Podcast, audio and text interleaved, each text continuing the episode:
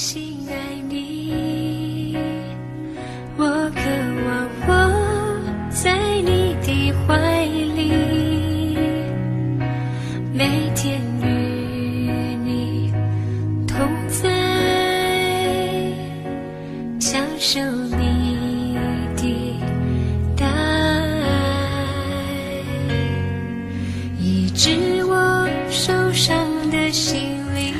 亲爱的弟兄姐妹，大家早安！好朋友们，大家好。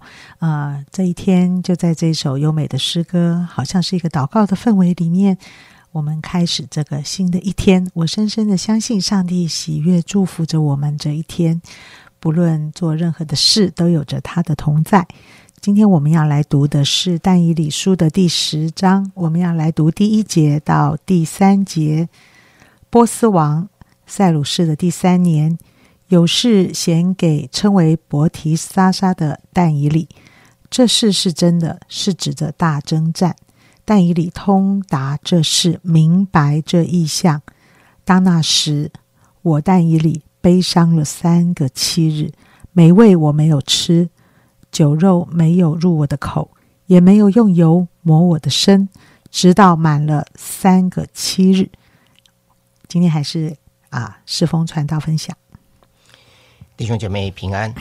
今天透过但以理书第十章的一到三节，我们来思想一个主题是祷告的恳切。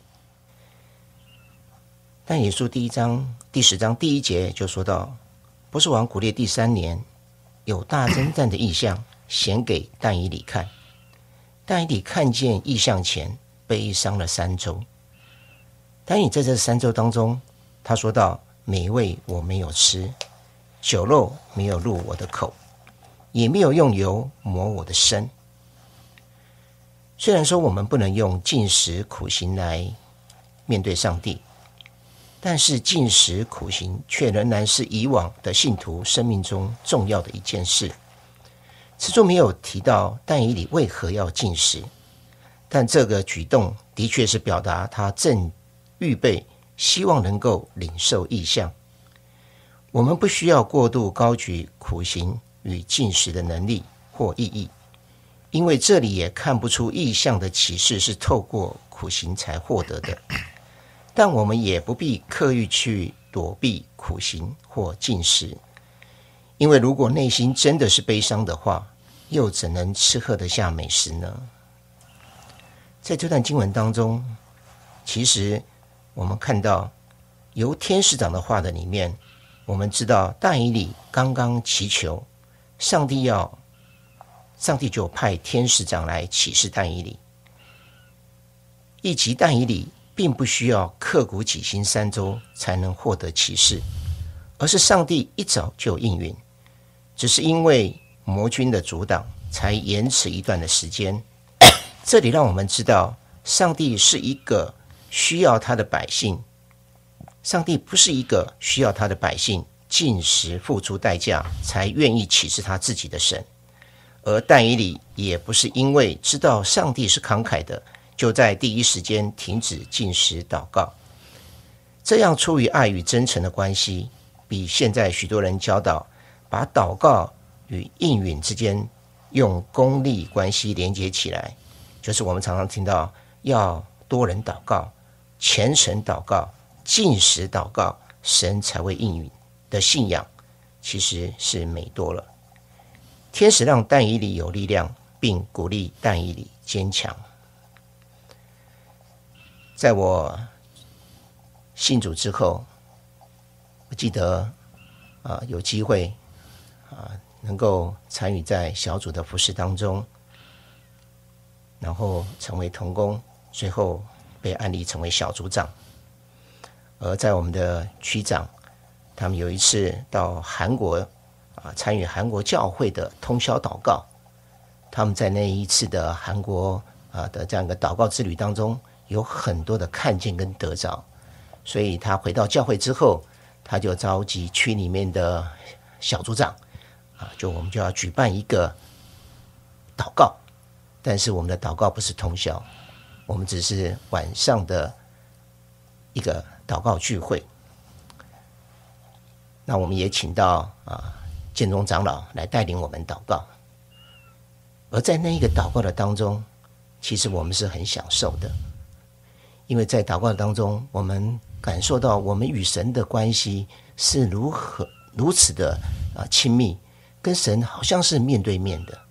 所以在那一次的祷告当中，其实我们感受到韩国教会为什么会复兴，其实他们在祷告上面，他们付上了很大的代价，于是他们经历到神很多的。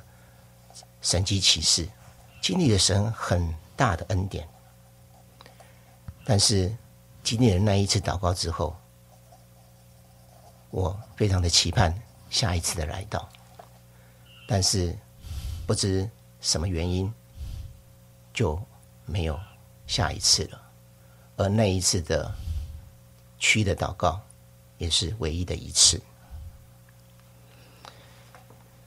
在我。全时间信主服侍之后，有机会到神学院造就装备。那时候因为啊是一个全时间的童工，所以在小组当中牧养里面啊，其实是一个很重要的服饰。那因着到神学院装备装备，以至于啊。周一到周五都在神学院，但是弟兄姐妹的需要，变成就要由啊我的姐妹啊桂正来面对。但是在牧养上面其实是非常的辛苦的啊，但是他在面对弟兄姐妹需要的时候，他只有独自一人去面对，所以他觉得他是很孤单的。于是他建议我们在。每天的早晨，我们要一起的祷告。刚开始的时候，我是有点排拒的。我觉得你祷告就可以了，我也祷告啊，为什么要一起祷告呢？而且要找一个合适的时间，其实是不容易的，更何况是要每一天祷告。但是感谢神，长老教导，听太太的话是有福的，而且一起祷告也是一个很好的。一个提议，也是合神心意的，我实在没有理由推却，所以我就接受了。所以在神学院那时候开始，我跟贵正，我们的每天就一起的祷告。我们不单为自己的需要祷告，我们为家人祷告，为弟兄姐妹祷告，为各样的突发的事件祷告。而在那个祷告当中，我们经历到很多。神奇妙的作为，看见祷告真实带来了很大的改变。我们夫妻之间关系更好了，我们的家庭更和乐。在弟兄姐妹的需要当中，他们的需要也被神顾念。我们的生活上的各样的需要也被神顾念。所以从那时候开始，一直到今天。我们一起的祷告从没有间断，我真的是要感谢神，也感谢长老在很多的一些神的话语的教导上面，让我们啊真实的可以在这当中知道如何的按着神的心意去行。常常我们说听命胜于献祭，顺服就蒙福。当我愿意顺服，所带出来的就是那个蒙福的生命。透过祷告，让我更深的经历到神在我生命当中神奇妙的作为。相信祷告是神赐给他的教会一个极大的权柄，期盼每一个弟兄姐妹都可以在祷告当中经历神的信实，经历神的全能。谢谢世峰，我这段圣经特别看到但以理悲伤哈。啊，就像就像哎，刚才贵正谈到他在侍奉中的那种孤单，真是一种很负面、不舒服的感受。但是这些感受却常常带领着我们可以进入到祷告的里面。我不知道这些悲伤、这些难受会带领你进入什么？进入慌张？进入不安？进入苛责？进入什么？我不知道。但是我们相信主的人有一个很宝贵的啊经历，就是当你。悲伤的时候，当你有一些负面的想法、情绪的时候，啊，这就是一个神迫许你到他的面前祷告的时候。啊，所以呢，真的不知道你是会为什么悲伤？为啊钱的问题、财务的问题、为人际的问题、为孩子的问题。我常常觉得圣灵常常是啊，在我们的心里，让我们会有一些不一样的想法跟感受，特别是当你看到你的孩子。好像有一些不太好的变化，或者是你看到啊，在你的侍奉里，在你的小组里面，哎，组员们好像在疫情中逐渐、逐渐的啊懒散，或者是提不起劲，或者是啊，我们看到一些啊，童工们对于人的啊一些感受，觉得可恶而不是可怜哦，这些事情我不知道你会不会为这些事情感到悲伤？好。